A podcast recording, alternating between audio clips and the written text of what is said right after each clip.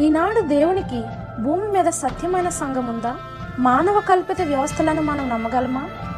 ప్రకటన గ్రంథంలో శేషించిన వారు అని దేవుడు ఎవరిని సూచిస్తున్నారు? ఘటసర్పము శేషించిన వారితో యుద్ధం చేయును అని చెబుతుంది. ఎందుకు? హాయ్ నేను క్యామి బయలుపరచబడిన బైబిల్ ప్రశ్నల్లో ఈ ప్రశ్నలకు సమాధానాలు కనుగొందాం. పెరుగుతున్న అంతర్జాతీయ మహమ్మారి. దుర్వినియోగం మరియు అవినీతి ప్రపంచ రాజకీయాలను ధ్రువపరుస్తుంది ఆస్ట్రేలియాలో జరిగిన కార్చిచ్చు ప్రపంచమంతటా ఏం జరగబోతుందో తెలియపరచుటకు ఒక హెచ్చరికగా ఉన్నది. దీని అర్థం ఏమిటి? భవిష్యత్తులో ఏం జరగబోతుంది? అంతర్జాతీయ ప్రసంగికురాలైన క్యామి ఊట్మెన్ గారి ద్వారా బయలుపరచబడిన బైబిల్ ప్రవచనాలు అనే ప్రసంగాల శీర్షిక ద్వారా నేర్చుకోండి. ఆమె చేసిన ప్రపంచ పర్యటనలో నిజ జీవితంలో ఉండు కష్టాలను ముఖాముఖిగా చూశారు. ఆ కష్టాల పోరాటముల మధ్య నిరీక్షణ కల్పించు అద్భుతాలను చూశారు. బయలుపరచబడిన బైబిల్ ప్రవచనాలను ప్రసంగాల ద్వారా బైబిల్లో గల ప్రవచనాలు మన కళ్ళ ముందే ఎలా నెరవేర్చున్నాయో క్యామీ ఊట్మెన్ గారి ద్వారా తెలుసుకోండి.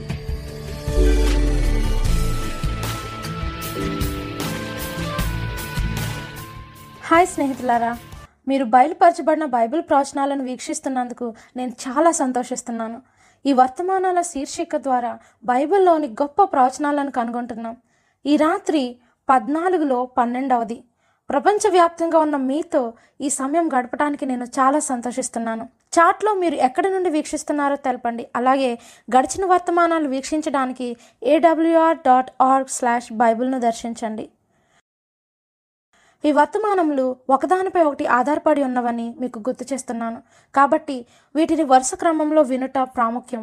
ముందు రోజు వర్తమానం ఆనాటి నాకు పునాదిగా ఉంటుంది. క్రింది లింక్పై క్లిక్ చేసి ఆన్లైన్ బైబిల్ స్కూల్లో నమోదు చేసుకోండి.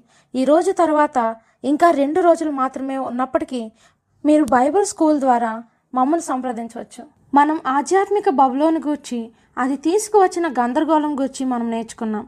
అలాగే దేవుడు ఆయన ప్రజలను దాని నుండి బయటకు రమ్మని పిలుస్తున్నారని చదివాం. కాబట్టి నిన్నటి వర్తమానం యొక్క తరువాయి భాగం ఈ రాత్రి వర్తమానం.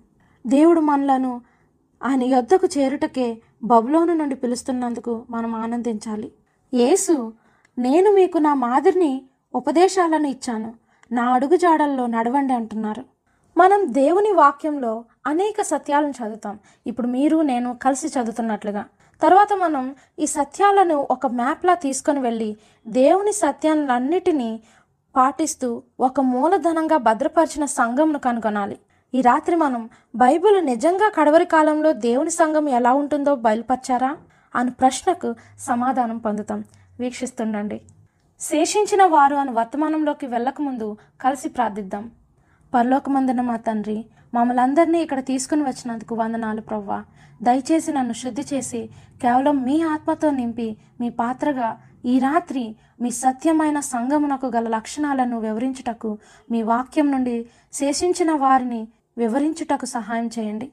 కాబట్టి కడవరి కాలంలో మీ సంఘమును కనుగొనుటకు దానిలో పాలివారం అగుటకు మాకు స్పష్టం చేయండి. ఏసునామమున ప్రార్థిస్తున్నాము తండ్రి. ఆమెన్. ఆర్మండ్ అతని భార్య క్లారిస్ మడ్గాస్కర్లో జీవిస్తున్నారు. ప్రతిరోజు తన బండి మీద ఒక దుకాణం నుండి మరొక దుకాణంకు వెళ్ళి వివిధ వస్తువులను అమ్ముతూ అతని ఉద్యోగాన్ని బట్టి ఆనందించేవాడు. ఈ కథనం సమయంలో వారు రాజధాని నగరానికి చాలా దూరంగా ఉన్న ఒక మారుమూల పర్వత గ్రామంలో జీవిస్తున్నారు. ఒకరోజు అర్మండ్ సహోదరుడు తను వాళ్ళ నాన్నగారు ప్రతిరోజు కలిసి ఒక ఆసక్తికరమైన రేడియో కార్యక్రమాన్ని వింటున్నామని చెప్పారు. ఆ రోజు తర్వాత ఆర్మండ్ కుటుంబాన్ని దర్శించినప్పుడు వారందరూ కలిసి ఆ కార్యక్రమం విన్నారు. ఆర్మండ్ చాలా ఆసక్తితో వింటున్నాడు కానీ క్లారిస్ సంతోషంగా లేదు. ఎందుకంటే ఆమె క్యాథలిక్ సభ్యురాలు. రేడియోలో ఆమె సంఘం గూర్చి తప్పుగా ప్రసారం చేస్తున్నారనుకుంది. ఆమెకు అడ్వెంటిస్ట్ వరల్డ్ రేడియో కార్యక్రమాలు నచ్చినప్పటికీ ఆమె మనస్సాక్షి గద్దెంపుతో వినేది. ప్రతిరోజు ఆర్మన్ రేడియో విని తను విన్న మాటలతో సమ్మతించాడు. క్లారిస్ హృదయంలో కూడా దేవుడు పనిచేస్తున్నారు. ఆమె కూడా సమ్మతించింది.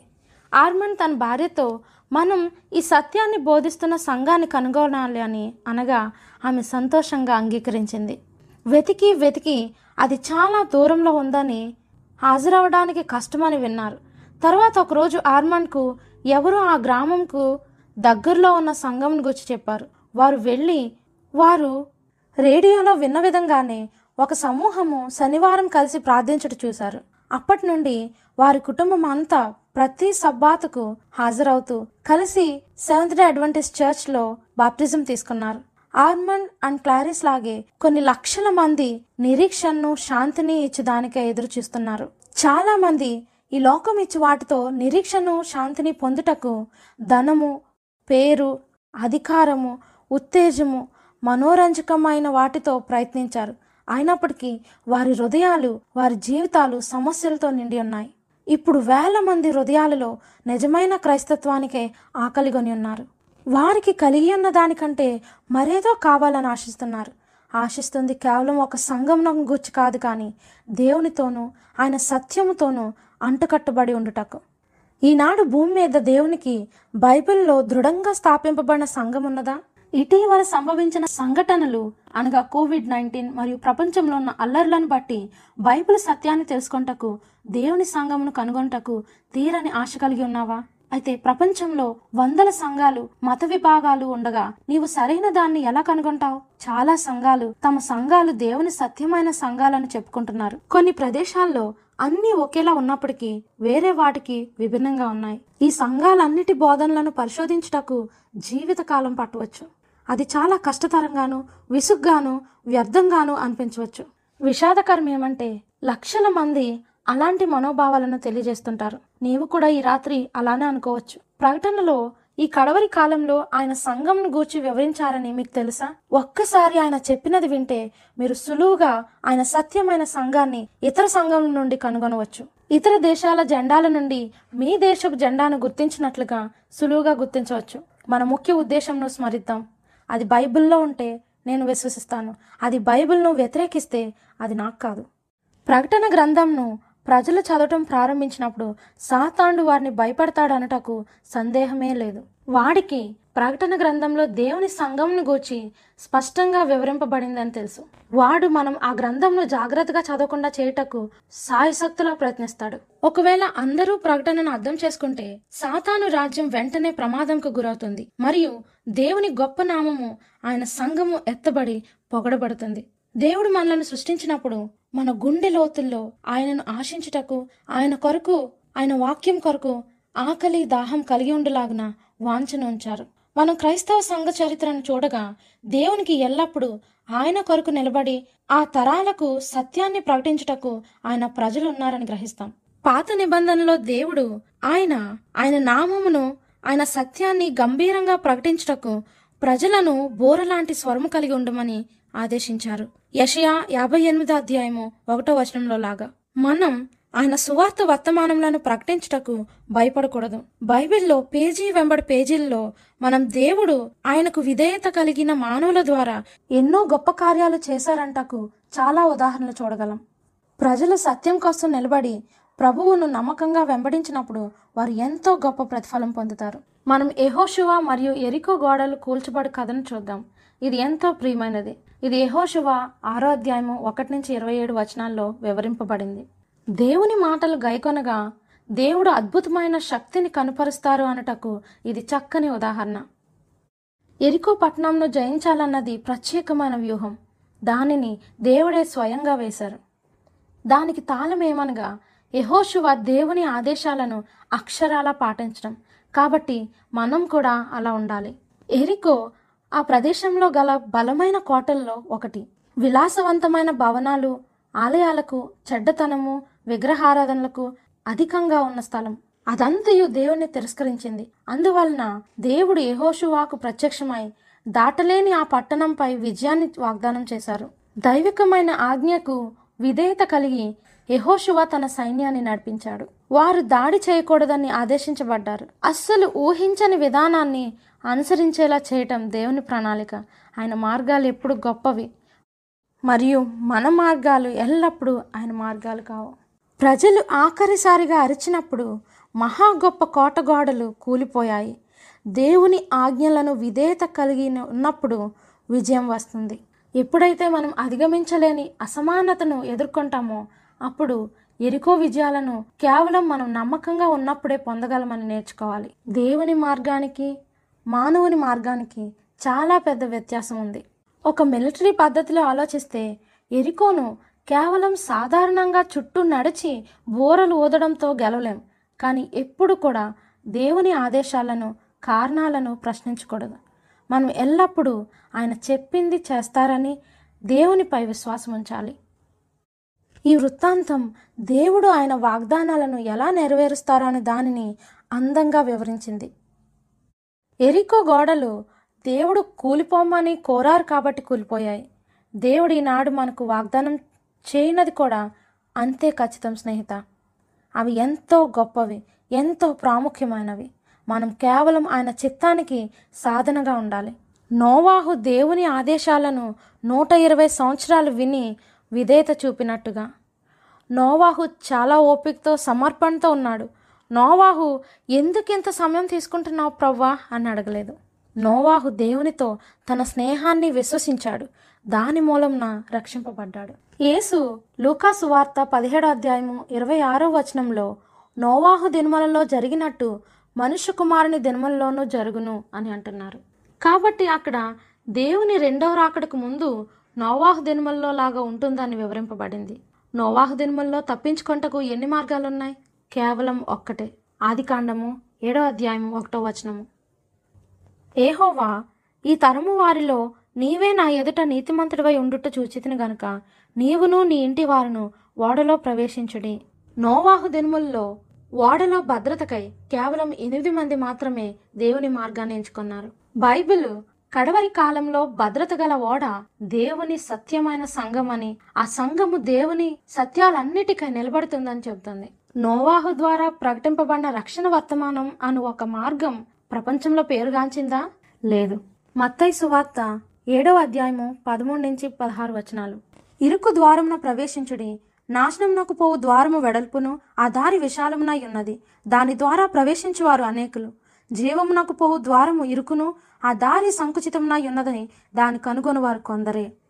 అబద్ధ ప్రవక్తలను గూర్చి జాగ్రత్త పడుడి. వారు గొర్రెల చర్మములు వేసుకొని మీ వద్దకు వత్తరు కానీ లోపల వారు క్రూరమైన తోడేళ్ళు వారి ఫలముల వలన మీరు వారిని తెలుసుకొందరు. పౌలు ఏసుకు ఎన్ని విశ్వాసాలు లేక సంఘాలు ఉన్నాయని చెబుతున్నారు ఎఫ్ఎస్సీలకు రాసిన పత్రిక నాలుగో అధ్యాయము ఐదో వచనము. ప్రభువు ఒక్కడే విశ్వాసం ఒక్కటే బాప్తిజం ఒక్కటే. యేసు రెండవసారి రావడానికి ముందు రెండు సమూహాలు ఏర్పడతాయి. ఒక సమూహం మానవుని పేరుగాంచిన పద్ధతులను లేక మాటలను వెంబడిస్తూ ఉంటుంది. ఒక సమూహము దేవుని శాశ్వత వాక్యాన్ని వెంబడిస్తూ ఉంటుంది. నోవాహు దిన్మల్లో లాగానే దేవుడు ఒకే ఒక్క ఓడను లేదా సంఘమును ఉంచారు భద్రత కోసం.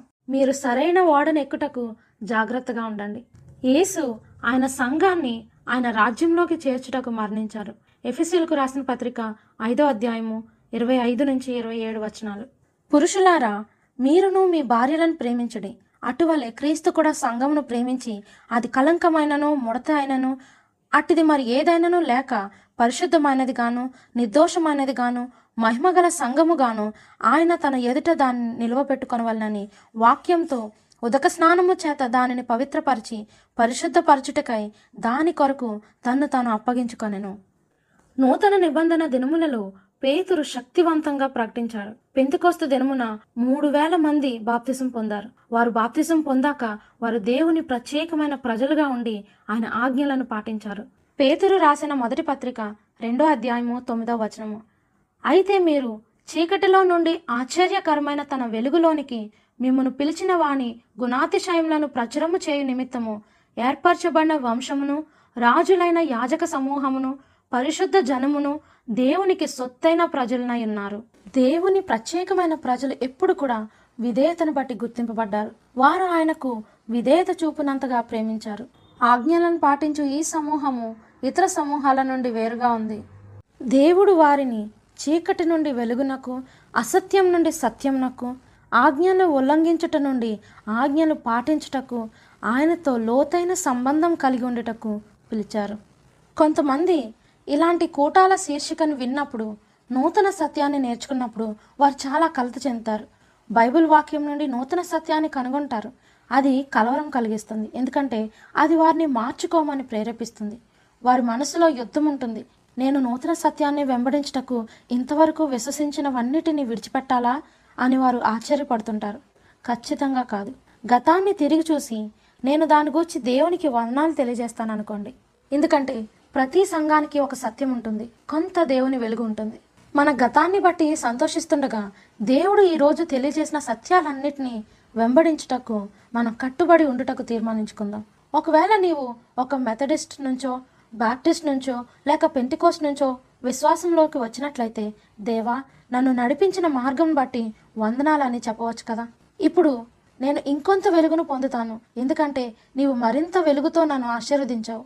కాబట్టి నీవు గతంలో ఉన్న సత్యాన్ని కాదనడం లేదు. నీవు కేవలం అంగీకరించిన తప్పులను విడిచిపెడుతున్నావు. ఎందుకంటే అవి నీకు తెలియపరచబడ్డాయి. నీవు దేవుని వాక్యం దేనిని బట్టి ఆనందించదో దానినే వదిలిపెడుతున్నావు. దేవుడు నిన్ను పిలుస్తున్నారు. మరియు నీవు మరింత పరిపూర్ణ సత్యంలోకి నడుస్తున్నావు. రక్షించుటకు దేవునికి కేవలం ఒక సత్యమైన సంఘమే ఉంటే మరి ఇతర సంఘాల్లో ఉన్న నిజాయితీ గల క్రైస్తవులకు ఏం జరుగుతుంది? యోహాను సువార్త పదో అధ్యాయము పదహారు వచనము ఇరవై ఏడవ వచనము. ఈ దొడ్డివి కాని వేరే గొర్రెలను నాకు కలవు. వాటిని కూడా నేను తోడుకొని రావలను. అవి నా స్వరము వినును. అప్పుడు మంద ఒక్కటియు గొర్రెల కాపరి ఒక్కడును అగును. నా గొర్రెలు నా స్వరము వినును. నేను వాటిని ఎరుగుదును. అవి నన్ను వెంబడించును. ఇక్కడ యేసు ఒక మందకు ఒక మంచి కాపరిగా చిత్రీకరింపబడ్డారు. ఆయన ప్రజలు ఆయన ప్రశస్తమైన గొర్రెలు ఆయన సంఘము మరియు వారు ఆయన ఆధీనంలో ఉన్నారు. యేసు స్పష్టంగా ఆయన గొర్రెలు కొంతమంది ఇంకా ఆయన సంఘంలో లేరని అందుకు వారిని పిలుస్తున్నారు. మరియు వారు ఆయనను వెంబడించి ఆయన సంఘంలోకి వస్తారు. యోహాను సువార్త పదిహేడో అధ్యాయము పదిహేడో వచనము. సత్యమందు వారిని ప్రతిష్ఠిత చేయము. నీ వాక్యమే సత్యము. యాహాను సువార్త ఎనిమిదో అధ్యాయము ముప్పై రెండో వచనము. సత్యమును గ్రహించెదరు. సత్యము మేమును స్వతంత్రులుగా చేయను. స్నేహితులారా మనం దేవుని దగ్గరకు మనసు తెరిచి వెదికే మనసుతో యథార్థ హృదయంతో వచ్చినట్లయితే ఆయన సత్యాన్ని మనకు బయలుపరుస్తారు. కానీ ఒకవేళ నేను నా సొంత అవగాహనలో బంధింపబడి లేక నా స్థితిని సమర్థించుకుంటకు ఆశ కలిగి ఉంటే అప్పుడు నేను నా ముందుంచబడిన సత్యాన్ని అర్థం చేసుకోలేను. ఆయన చిత్తాన్ని కనుగొనలేను. మన సొంత ఆలోచనలు ఆయన వాక్యాన్ని మనం చదువుతున్నప్పుడు ప్రభావితం చేస్తాయి. మనం ప్రభువా నాకు సత్యాన్ని కనుపరచండి అని ప్రార్థించవలసిన అవసరం ఉంది. ఒకవేళ నేను విశ్వసించిన దానికి అది విభిన్నంగా ఉన్నప్పటికీ ఆయన పరిశుద్ధాత్మ ద్వారా ఆయన చిత్తాన్ని ఆయన మార్గాన్ని ఆయన బయలుపరుస్తారు. ప్రకటన గ్రంథం దేవుని నమ్మకమైన ప్రజలను వివరిస్తుంది. వారు ఏది ఏమైనా సత్యాన్ని అంటిపెట్టుకొని ఉంటారు. ప్రకటన గ్రంథం పన్నెండో అధ్యాయం క్రైస్తవ సంఘ చరిత్రను బైబిల్లో అన్ని వాక్యాల కన్నా ఎక్కువ స్పష్టంగా వివరిస్తుంది. ఒక సినిమా లాగా అది యుగయుగాల నుండి దేవుని ప్రణాళికను ప్రజలను దానితో పాటు సాతానుడి దుర్మార్గపు దాడులను కనపరుస్తుంది. అది ఈనాడు దేవుని సంఘము అని గుర్తించుటకు ఒక ప్రత్యేక సమూహం యొక్క లక్షణాలను ఎలాంటి సందేహం లేకుండా మనకు బయలుపరుస్తుంది. బైబిల్ ప్రకటన పన్నెండో అధ్యాయంలో స్త్రీను వివరిస్తూ ప్రారంభిస్తుంది. దేవుని పెండ్లి కుమార్తెగా ఆ స్త్రీ పరలోకమందు కనబడుతుంది. మనం బైబిల్ ప్రవచనంలో సంఘమును స్త్రీతో పోల్చారని తెలుసుకున్నాం. మంచి చెడుల మధ్య పోరాటం సంభవిస్తుంది. ప్రకటన పన్నెండో అధ్యాయము తొమ్మిదో వచనం. కాగా సర్వలోకమును మోసపుచ్చుచు అపవాదనియు సాతాననియు పేరు గల ఆది సర్పమైన ఆ మహాఘట సర్పము పడద్రోయబడను. అది భూమి మీద పడద్రోయబడను. దాని దూతలు దానితో కూడా పడద్రోయబడరు. ప్రకటన పన్నెండో అధ్యాయం ద్వారా కథను అనుసరిద్దాం. సాతాను పరలోకంలో దేవునిపై తిరుగుబాటు చేస్తాడు. కానీ క్రీస్తు జయిస్తారు. సాతాను ఓడిపోతాడు. దేవుడు జయశీలుడిగా ఉండగా సాతాను పరలోకం నుండి త్రోసివేయబడతాడు. దీని తరువాత వాక్యంలో చూడగలం. ప్రకటన పన్నెండు నాలుగు ఐదు వచనాలు. దాని తోక ఆకాశ నక్షత్రములలో మూడవ భాగము నీడ్చి వాటిని భూమి మీద పడవేసెను. కననయ్యున్న ఆ స్త్రీ కనగానే ఆమె శిశువును మృంగివేయవల్లని ఆ ఘటసర్పము స్త్రీ ఎదుట నిల్చుండెను. సమస్త జనములను ఇనుప దండముతో ఏలనయ్యున్న ఒక మగ శిశువును ఆమె కనగా ఆమె శిశువు దేవుని యొద్దకును ఆయన సింహాసనము నొద్దకును కొనిపోబడెను. సాతాను నశింపజేయడానికి ప్రయత్నించిన ఆ మగ శిశువు యేసు.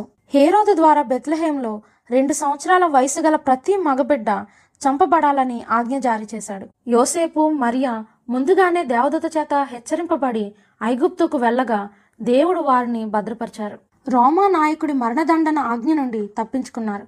సాతాను ఘటసర్పంతో పోల్చబడినప్పటికీ రెండో విధంగా లేక మరొక కోణంలో చూస్తే ప్యాగన్ రోమ్ను కూడా సూచిస్తుంది. హేరోదు రోమా నాయకుడు అతనిని ఉపయోగించి శిశువుగా ఉన్న యేసుని హత్య చేయించాలని సాతానుడు ప్రయత్నించాడు. మొదటి నుండి కూడా విశ్వాన్ని దేవదూతలందరినీ ఆదామును హవ్వను మానవాళిని మోసం చేయడము వాడికి వ్యతిరేకులుగా ఉన్న వారిని నాశనం చేయడమే సాతానుడి ఉద్దేశం. ప్రకటన పన్నెండు పది నుంచి పన్నెండు వచనాల్లో ఎంత ప్రాముఖ్యమైన గొప్ప వాస్తవాలు వ్యాఖ్యానించబడ్డాయి? చూద్దాం. మరియు ఒక గొప్ప స్వరము పరలోకమందు ఇలాగ చెప్పుట వింటిని. రాత్రింబగళ్ళు మన దేవుని ఎదుట మన సహోదరుల మీద నేరము మోపువాడైన అపవాది పడద్రోయబడి ఉన్నాడు గనుక ఇప్పుడు రక్షణయు శక్తియు రాజ్యమును మన దేవుని వాయను. ఇప్పుడు అధికారము ఆయన క్రీస్తుదాయను. వారు గొర్రెపిల్ల రక్తమును బట్టియు తామిచ్చిన సాక్ష్యమును బట్టియు వానిని జయించి ఉన్నారు గాని మరణము వరకు తమ ప్రాణములను ప్రేమించిన వారు కారు. కాబట్టి నిందితుడైన సాతాను త్రోసివేయబడ్డాడు. దేవుని శేషించిన ప్రజలు ఏసు గొర్రెపిల్ల రక్తం ద్వారా అధిగమించారు. అపవాది కోపంతో ఉన్నాడు. ఎందుకంటే వాడికి సమయం చాలా తక్కువ ఉంది. మూడు వాస్తవాలు ప్రస్తావించబడ్డాయి. ఏసు సాతాన్ని ఓడించారు. సోదరుల నిందితుడు శిలువ దగ్గర ఉన్న మనందరము యేసుని రక్తము ద్వారా ఆయన సాక్షిగా ఉండి అధిగమించవచ్చు. అపవాది కోపంతో ఉన్నాడు. వాడు ఒక మంచి మనిషిగా ఉంటాడని ఆశించకూడదు. సాతాను ముఖ్యమైన ప్రధాన శత్రువు. ఒక సంవత్సరం తర్వాత అరణ్యంలో యేసును నశింపజేయాలన్న ఉద్దేశంతో సాతాను వెలుగుదూత వేషంలో శోధించుటకు యేసుకు ప్రత్యక్షమయ్యాడు.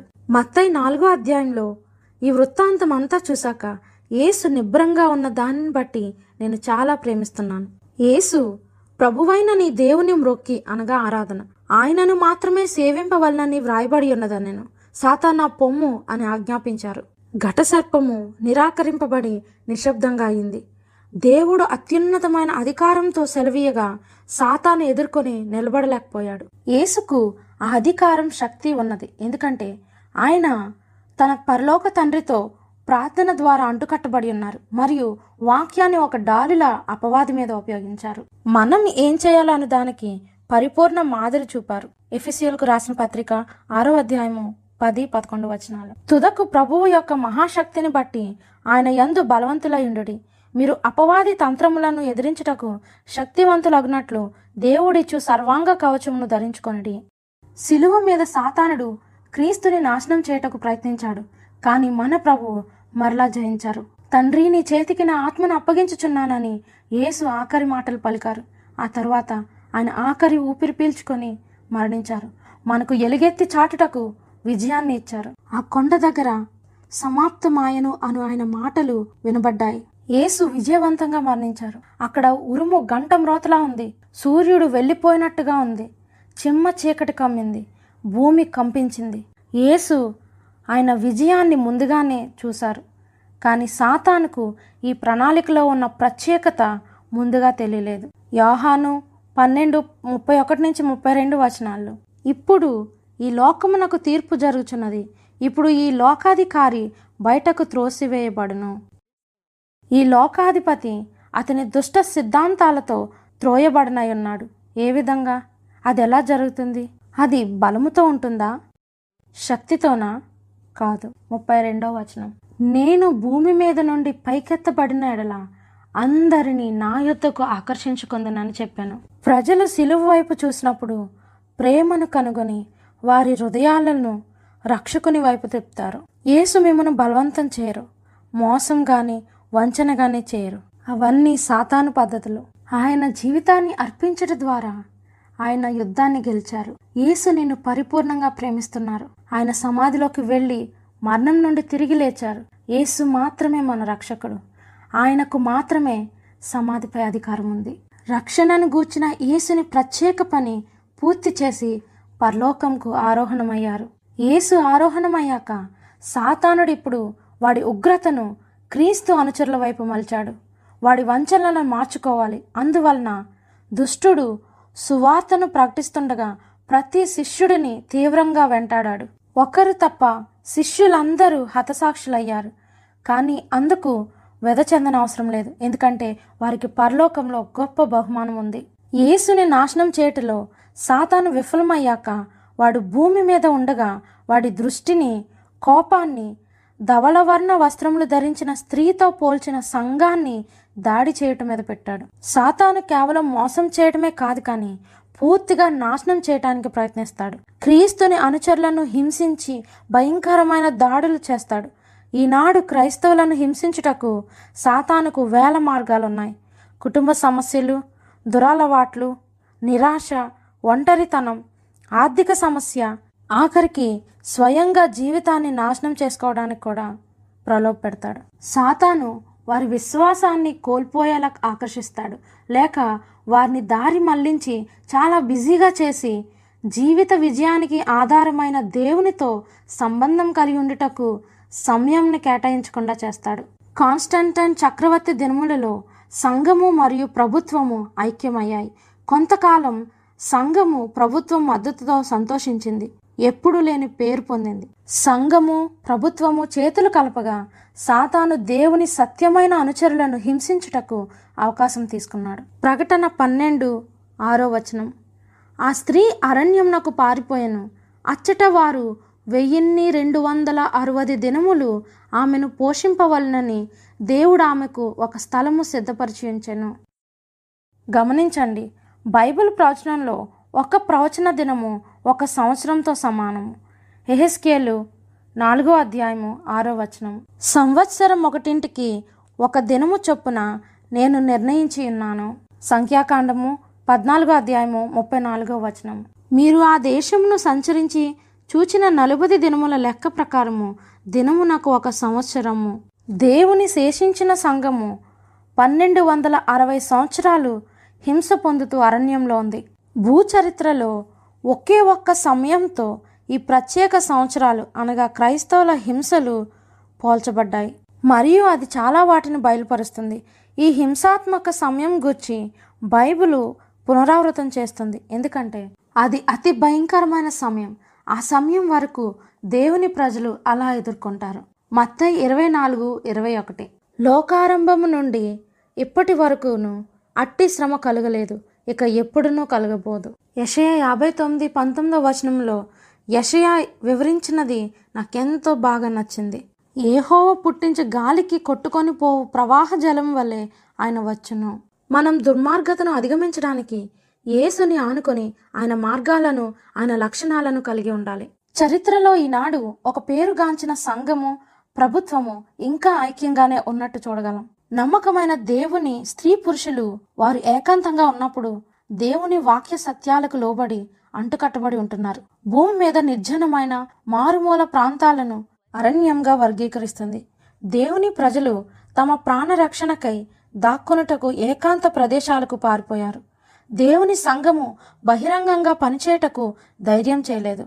లేకపోతే దాని సభ్యులు బతికేవారు కాదు. దేవుడు ఆయన సత్యమైన సంఘము ఒక వ్యవస్థగా బహిరంగంగా ఆ పన్నెండు వందల అరవై సంవత్సరాలు ఉనికి కలిగి లేదని మనలను హెచ్చరిస్తున్నారు. ఎందుకంటే అది అరణ్యంలోకి పారిపోయింది. పరిశుద్ధ లేఖనాల అనువాదాలను పొందిన మొట్టమొదటి ఐరోపా ప్రజలు వాల్డెన్సెస్. దిద్దుబాటుకు ముందు వందల సంవత్సరాలు వారు తమ స్వభాషలో తాళపత్రాలలో బైబిల్ కలిగి ఉన్నారు. వారు స్వచ్ఛమైన సత్యం కలిగి ఉండి దేవుని వాక్యానికి కట్టుబడినందుకు హింసించబడ్డారు. పాపసీ పోపుల రోమారాజ్యం యేసుని అనుచరులను పన్నెండు వందల అరవై సంవత్సరాలు హింసించుటకు అధికారం కలిగి ఉందని చరిత్ర స్పష్టం చేస్తుంది. అనగా క్రీస్తు శకం ఐదు వందల ముప్పై ఎనిమిది నుండి పదిహేడు వందల తొంభై ఎనిమిది వరకు. ఈ సమయం క్రీస్తు శకం ఐదు వందల ముప్పై ఎనిమిదిలో ప్రారంభమైంది. రోమన్ చక్రవర్తి జస్టీనియన్ రాసిన ఉత్తరంను బట్టి పోపుల అధికారం క్రైస్తవ మతంలో ఉన్నత అధికారం పొందింది. ఎందుకంటే రోమా బిషప్ను సంఘాలన్నిటికీ అధినేతగా చేశారు. ఈ అపఖ్యాతి పాలైన లేఖ జస్టీనియన్ కోడ్లో అనగా సామ్రాజ్యంలో ప్రాథమిక చట్టంలో ఒక భాగమైంది. నెపోలియన్ జనరల్ అయినటువంటి బర్తియర్ పోపును బంధించినప్పుడు క్రైస్తవులకు హింసార్థకమైన ఈ కాలము పదిహేడు వందల తొంభై ఎనిమిదిలో ముగిసింది. కనీసం యాభై మిలియన్ల క్రైస్తవులు వారి విశ్వాసమును బట్టి రోమన్ కాథలిక్ సంఘము జారీ చేసిన మనశిక్షకు ఈ కాలంలో గురయ్యారని చరిత్ర చెబుతుంది. సిద్ధాంత ఐక్యత కేవలం సంఘము భయంతో పరిపాలించినప్పుడే సాధ్యమవుతుంది. ఐదవ లాటరన్ చర్చ్ కౌన్సిల్లో పదిహేడు వందల పన్నెండు నుండి పదిహేడు వందల పదిహేను వరకు కార్డినల్ ఏ పూచి అసమ్మతివాదులు ఎవ్వరూ కూడా హాజరవుటకు ధైర్యం చేయలేదని గమనించాడు. రోమనిజం అండ్ ద రిఫార్మేషన్ అనే పుస్తకంలో పోపుకు పూచి క్రైస్తవ మతం మొత్తం ఇప్పుడు ఒకే అధికారంకు లోబడి ఉంది. నిన్ను కూడా ఇప్పుడు ఎవ్వరూ వ్యతిరేకించరు అభ్యంతరం చెప్పరు అని రాశారు. కార్డినల్ ప్రకటన యొక్క హాస్యం ఏమంటే దాని తర్వాత అక్టోబర్ ముప్పై ఒకటి పదిహేడు వందల పదిహేడులో ప్రొటెస్టెంట్ దిద్దుబాటును ప్రకటిస్తూ మార్టిన్ లూథర్ తన తొంభై ఐదు థీసిస్ను విటన్బర్గ్ చర్చ్ డోర్ మీద వేలాడదీశారు. ఎప్పుడూ కూడా కొంతమంది ధైర్యవంతులు లేక మానవుని కంటే దేవునికి ఎక్కువ భయపడి వారు ఉన్నారు. సాతాను దిద్దుబాటుదారులను వారి దృఢ విశ్వాసం గూర్చి హింసించాడు. వారి మనసులు దేవుని వాక్యపు సూత్రాలకు కట్టుబడి ఉన్నాయి. నెపోలియన్ జనరల్ బథియర్ పోప్ను బంధించడంతో చెప్పబడిన రీతిగా అరణ్యకాలం పదిహేడు వందల తొంభై ఎనిమిదిలో ముగిసింది. ఇక్కడ ప్రవచనం ఆసక్తికరంగా మారుతుంది. దేవుడు కడవరి కాలంనకు ఆయన ప్రజలను పదిహేడు వందల తొంభై ఎనిమిది తర్వాత లేవనెత్తుతారని మనకు ఇప్పుడు తెలుస్తుంది. ఇది గుర్తించాల్సిన ప్రాముఖ్యమైన విషయం స్నేహితులారా. ఎందుకంటే ఇది ఈనాడు శేషించిన సంఘము ఏదో స్పష్టం చేస్తుంది. ప్రకటన పన్నెండులో ఉన్న దేవుని స్త్రీ అనగా సంఘము పారిపోయి పన్నెండు వందల అరవై సంవత్సరాల వరకు కనిపించకుండా ఉన్నందువలన అది తరువాత మరలా పదిహేడు వందల తొంభై ఎనిమిదిలో తిరిగి రావాల్సి ఉంది. నోవాహు అబ్రహాము మోషే దినములలో లాగా దేవునికి పాత నిబంధన కాలంలోనూ క్రొత్త నిబంధన కాలంలోనూ చీకటి యుగంలోనూ ఆయన ఆజ్ఞలను అనుసరించు ప్రత్యేక ప్రజలున్నారు. అందువలన దీనిని బట్టి ప్రపంచ కడవరి దినములలో ఆయన అనుచరులు ఆయన సంఘము ఉంటుందని అర్థం చేసుకోవాలి. దేవుని కడవరి కాల ప్రజలను గుర్తించుటకు దాని లక్షణాలను ప్రకటన పన్నెండో అధ్యాయము పదిహేడులో కనుగొంటాం. శేషించిన దేవుని సంఘము ప్రపంచానికి ఆఖరి హెచ్చరిక వర్తమానమును ప్రకటిస్తుంది. అందుచేత ఆ ఘటసర్పము ఆగ్రహం తెచ్చుకొని దేవుని ఆజ్ఞలు గైకొనుచు యేసును గూర్చి సాక్ష్యమిచ్చుచూ ఉన్నవారైన ఆమె సంతానంలో శేషించిన వారితో యుద్ధము చేయుటకై బయలువెడలి సముద్ర తీరమున నిలిచెను. కడవరి కాలంలో దేవుడు ఆయనను ఎంతగానో ప్రేమిస్తూ ఆయనకు ఆయన చట్టానికి విధేయత కలిగిన ప్రజలను లేవనెత్తుతారు. పది ఆజ్ఞలలో ఆరాధన యొక్క ప్రాముఖ్యతను చూస్తాం. మనం దేవుని చేత సృజింపబడిన వారం కాబట్టి ఆయనను హెచ్చిస్తాం. సబ్బాతు ఆజ్ఞ భూమి ఆకాశంలను సృజించిన సృష్టికర్తను ఉన్నతంగా ఆరాధించుటకు నడిపిస్తుంది. నిర్గమాకాండము ఇరవై అధ్యాయము ఎనిమిది నుంచి పది వచనాలు. విశ్రాంతి దినమును పరిశుద్ధంగా ఆచరించుటకు జ్ఞాపకం ఉంచుకొనుము ఆరు దినములు నీవు కష్టపడి నీ పని అంతయు చేయవలెను. ఏడవ దినము నీ దేవుడైన ఏహోవాకు విశ్రాంతి దినము. యేసుకు ఇది చాలా ప్రాముఖ్యం. శేషించిన ఆయన అనుచరులు ఏడవ దిన విశ్రాంతి దినమును పాటిస్తూ ఆయన అడుగు జాడలలో నడుస్తారు. ఇక్కడ నూతన వడంబడిక చేసుకున్న ప్రజలు ఉన్నారు. వారిని గూర్చి దేవుడు హెబ్రియులకు రాసిన పత్రిక పదో అధ్యాయము పదహారులో అంటున్నారు. నా ధర్మ విధులను వారి హృదయమునందుంచి వారి మనస్సు మీద వాటిని వ్రాయుదును. దేవుని ప్రజలనగా ఎవరో ఉత్తమమైన సెయింట్స్ కాదు. వారు బలహీనులు తప్పులు చేస్తారు. మరియు వారికి దేవుని క్షమాపణ అవసరం ఉంది. వారు వారికి రక్షకుడైన యేసుని అవసరం ఉందని గ్రహిస్తారు. దేవుడు ఆయన ధర్మశాస్త్రాన్ని వారి మనసులలో ఉంచారు. కాబట్టి వారికి తెలుసు. అందువలన దాన్ని ప్రేమిస్తున్నారు. ఇంకా ఎన్నో కనుగొందాం. ప్రకటన గ్రంథం ఈ కడవరి కాల ప్రజలు రెండు గుణ లక్షణాలను కలిగి ఉంటారని వివరిస్తుంది.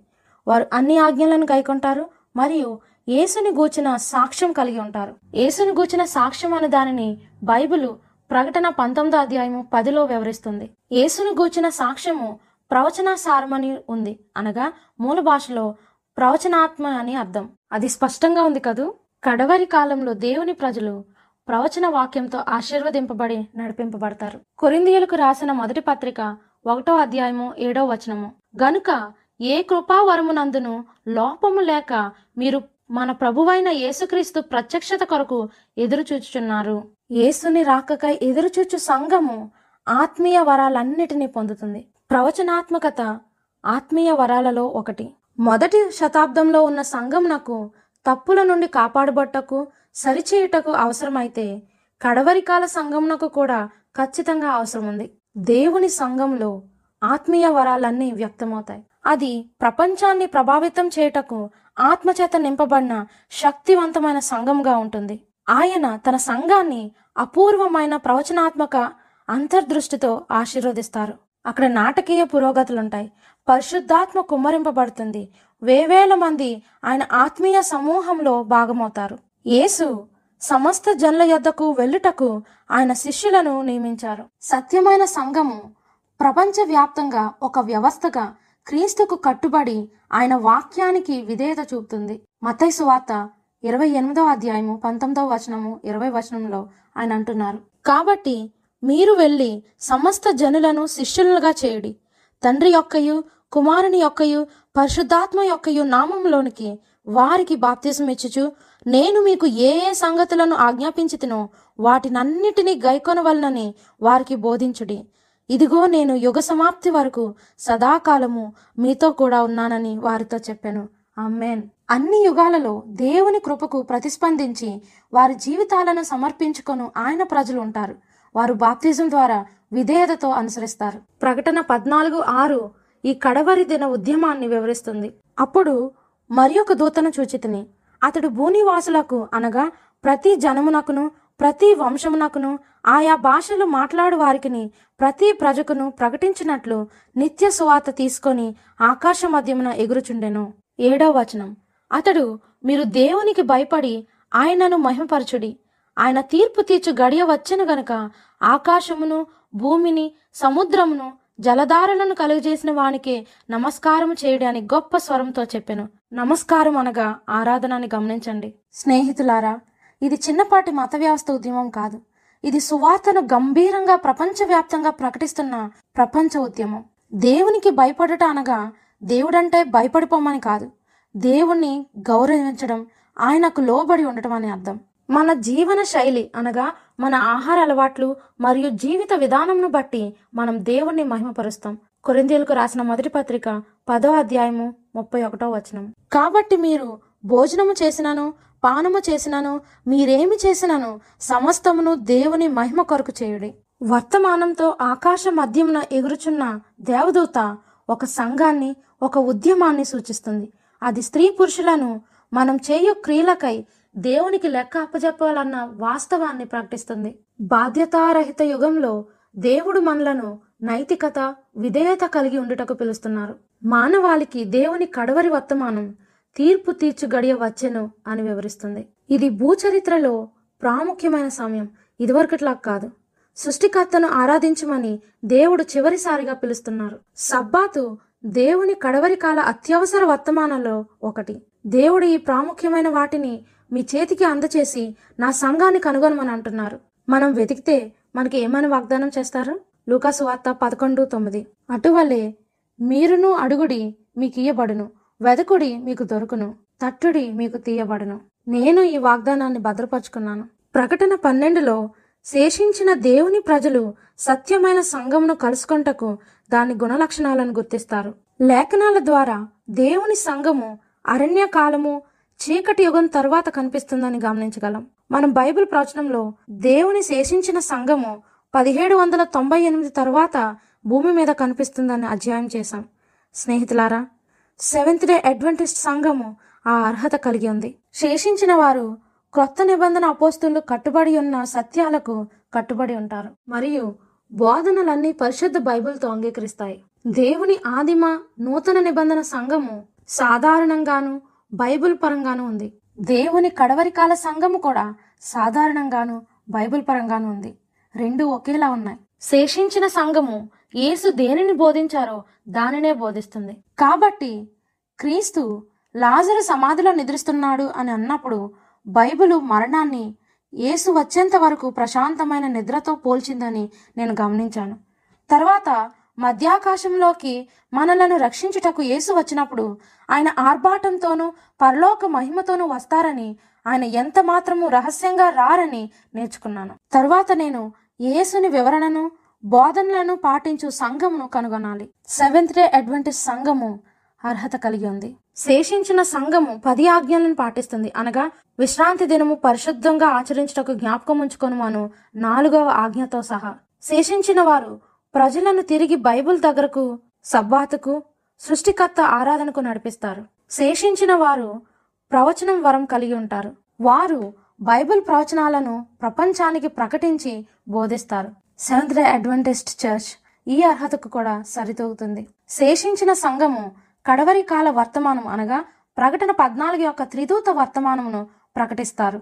మనము వాక్యాలను చదివి స్పష్టంగా తెలుసుకున్నాం. తీర్పు తీర్చు గడియ వచ్చెను అని ఆకాశమును భూమిని కలుగజేసిన వానినే ఆరాధించాలని బబులోను కూలిపోయాను కాబట్టి మనం దాని నుండి బయటకు రావాలి మరియు దాని పాపంలో ఎంత మాత్రమూ పాలు పంచుకోకూడదని నేర్చుకున్నాం. ఈనాటి దేవుని సంఘము ప్రజలను బబులోను నుండి బయటకు రమ్మని పిలవాలి. దానితో ఐక్యమవకూడదు మరియు మృగము నుండి దాని ముద్ర నుండి జాగ్రత్త పడాలి. ఈనాటి దేవుని సంఘము ప్రజలకు మృగం యొక్క ముద్ర నుండి తప్పించుకోమని చెబుతుంది. యేసు ఈ మూడు ప్రాముఖ్యమైన కడవరి వర్తమానములను ప్రపంచానికి తీసుకువెళ్ళమని అంటున్నారు. ఆయన శేషించిన సంఘము ఆయన సూచనలను పాటిస్తుంది. ఎందుకంటే వారు దేవుని ప్రేమిస్తున్నారు. ఇతరుల పట్ల వారికున్న ప్రేమను బట్టి వారు రక్షింపబడుటకు హెచ్చరించాలనుకుంటున్నారు. సెవెంత్ డే అడ్వెంటేజ్ సంఘము దీనికి అర్హత కలిగి ఉంది. శేషించిన దేవుని సంఘము దేవుని తీర్పు ఇప్పుడు జరుగుతూ ఉందని సృష్టి అధికారం నాకు సూచనగా ఉన్న సబ్బాతును ఆచరించుట ద్వారా సృష్టికర్తను ఆరాధించి మహిమపరచాలని బోధిస్తుంది శేషించిన వారు ప్రజలను క్రీస్తుతో పరిపూర్ణ నిబద్ధత కలిగి ఉండుటకు పిలుస్తారు. సెవెంత్ డే అడ్వెంటేజ్ చర్చ్ అర్హత కలిగి ఉంది. శేషించిన వారు ప్రపంచవ్యాప్తంగా మిషన్ ఆధారిత ఉద్యమం కలిగి సువార్తను ప్రతి దేశానికి రాజ్యానికి అన్ని భాషల వారికి ప్రకటిస్తుంది.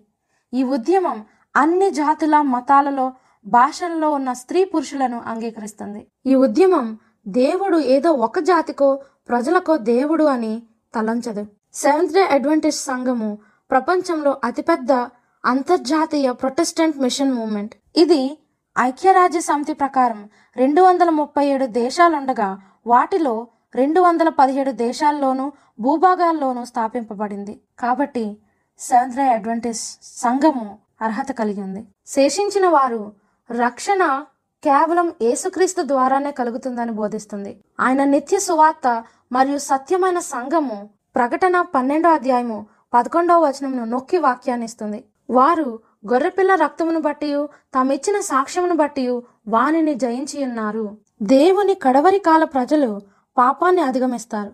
వారు వారి యజమాని అయిన యేసు వలె మారుతారు. దేవుని సంఘము రక్షణ మరియు నీతి కేవలం యేసుక్రీస్తునందు ఉన్న విశ్వాసమును బట్టి వస్తుందని స్పష్టం చేస్తుంది. సెవెంత్ డే అడ్వెంటిస్ట్ సంఘము అర్హత కలిగి ఉంది. శేషించిన వారు వారు జీవించు విధానంలో ఆరోగ్యవంతమైన శరీరము మనసు విషయంలో క్రీస్తు మాదిరి పోలి ఉంటారు అని బైబిల్ చెబుతుంది. శేషించిన వారు క్రైస్తవులకు ఉండవలసిన సానుకూలమైన వైఖరి కలిగి ఉండుటకు ప్రజలు వారి సంపూర్ణ ఆరోగ్యాన్ని సంరక్షించుకుంటకు వారి దేహం దేవుని ఆలయంలా పరిగణించమని ప్రోత్సహిస్తారు. మనం ఎలా ఉండాలనుకుంటున్నామో అలా ఎంపిక చేసుకోవచ్చు. ఇది నాకు ఒక సంఘటనను జ్ఞాపకం చేస్తుంది. ఒక పెద్ద ఆయన తన మనవడితో నా బాల్డా మన అందరిలో రెండు తోడేళ్ళున్నాయి వాటి మధ్య ఒక పెద్ద యుద్ధం జరుగుతుంది. అందులో ఒకటి దుష్ట తోడేలు. అది కోపాన్ని అసూయను లోభత్వంను న్యూనతను ఆగ్రహంను అబద్ధాలను అహంను సూచిస్తుంది. మరొక తోడేలు మంచిది. అది శాంతిని ప్రేమను ఆనందాన్ని నిరీక్షణను వినయంను కరుణను సానుభూతిని సత్యాన్ని సూచిస్తుంది. ఆ చిన్న బాలుడు తన తలను తన చేతుల్లో పెట్టుకొని కాసేపు ఆలోచించి తాతయ్య ఏ తోడేలు గెలుస్తుంది? అని అడిగాడు.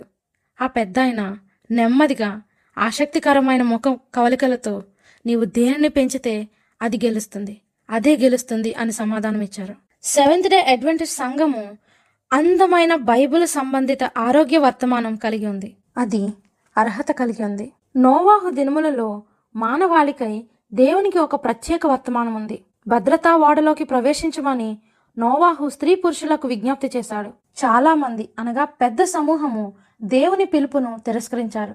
కానీ దేవునికి కొద్ది మంది విశ్వాసులు ఉన్నారు. ఓడ ద్వారం గుండా ప్రవేశించారు. ఆ విశ్వాసులు పేరుగాంచిన ఆ పెద్ద సమూహంలో నుండి తమని తాము వేరుపరుచుకొని బయటకు వచ్చారు. అక్కడ విశ్వాసంలో అడుగుపెట్టి ఓడలోకి ప్రవేశించమని పిలుపు ఉంది. ఈనాడు దేవునికి విధేయత కలిగి ఉండమని భద్రతా ఓడాను ఆయన సంఘంలోకి ప్రవేశించమని పిలుపు ఉంది నోవాహు మీ పాపములకై పశ్చాత్తాపపడండి. లోకం నుండి బయటకు వచ్చి ఓడలో ప్రవేశించండి అని తీర్పు ముగింపు వస్తుందని ప్రకటించాడు. శేషించిన సంఘము మీ పాపములకై పశ్చాత్తాపడండి బబులోను నుండి బయటకు పరిగెత్తండి.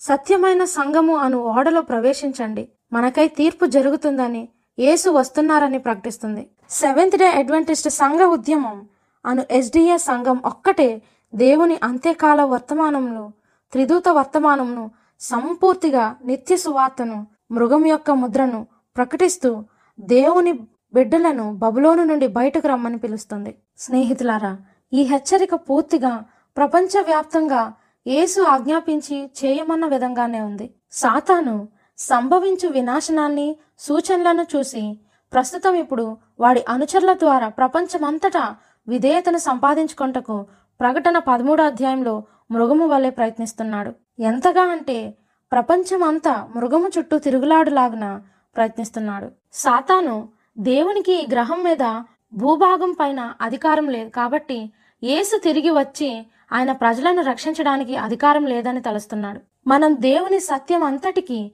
నోవాహు వలె నిలబడాలి. మనల్ని చూసి అవిశ్వాసులు నవ్వినా ఎగతాళి చేసినా సరే. శేషించిన దేవుని వారిగా మనం ప్రార్థనాపూర్వక జీవితాన్ని బైబిల్ అధ్యాయం చేస్తూ ఇతరులకు సాక్షార్థమైన జీవితాన్ని జీవించాలి. సువార్త అనగా త్రిదూత వర్తమానం అంటే అవమానం అని భావించక అన్నిటికంటే దేవుని పరిశుద్ధ వాక్యం ఉన్నతమైనదని విశ్వసించు విశ్వాసులు ఈ తరంలో అవసరం. రక్షణ ఏసునామమునందేనని ప్రకటించు తరం కావాలి. మనం ప్రార్థనా శక్తిని మరింత అర్థం చేసుకోవాలి.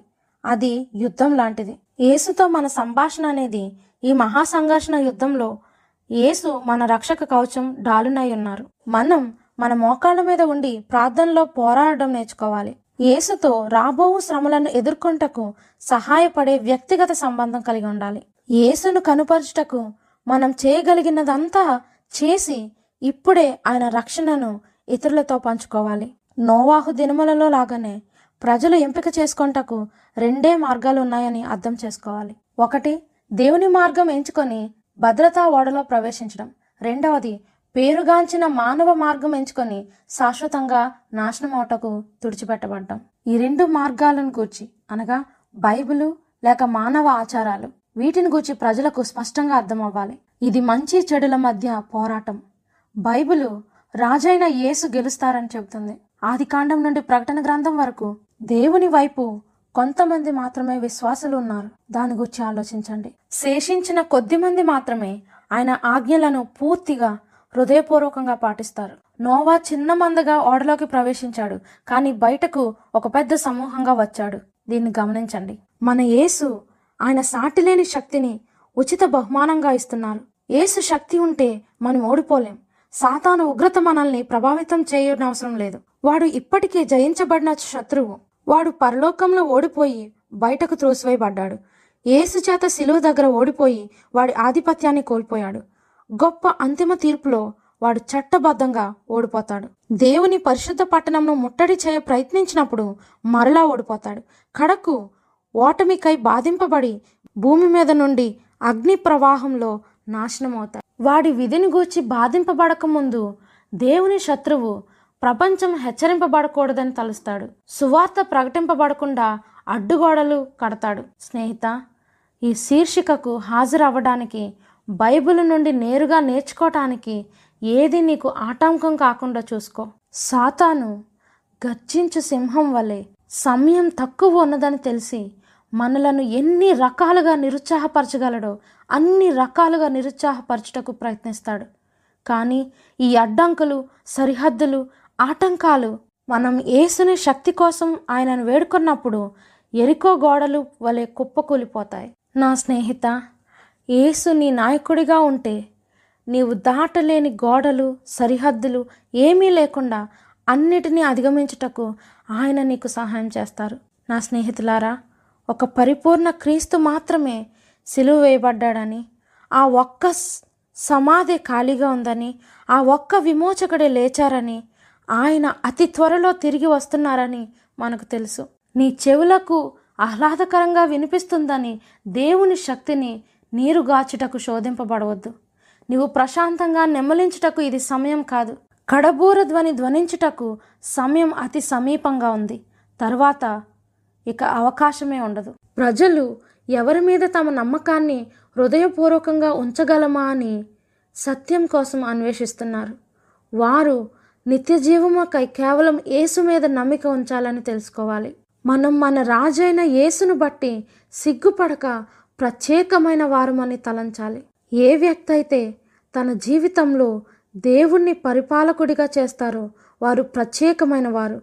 మనకు ఈ విశ్వాసము ఈ అనుభూతి అవసరం. మనం పరలోక దేవునికి కుమారులుగా కుమార్తెలుగా ఉండటానికి మనం ఈ లోకం నుండి వేరు చేయబడి లోకానికి విభిన్నంగా ఉండి నిలబడాలి. అన్ని యుగాలలోనూ దేవునికి నైతిక హీరోస్ ఉన్నారు. ఇప్పుడు కూడా ఉన్నారు. యెహోషువ దానియేలు ఏలీషా ఆయనకు ప్రత్యేక జనాంగంగా ఉండుటకు సిగ్గుపడలేదు.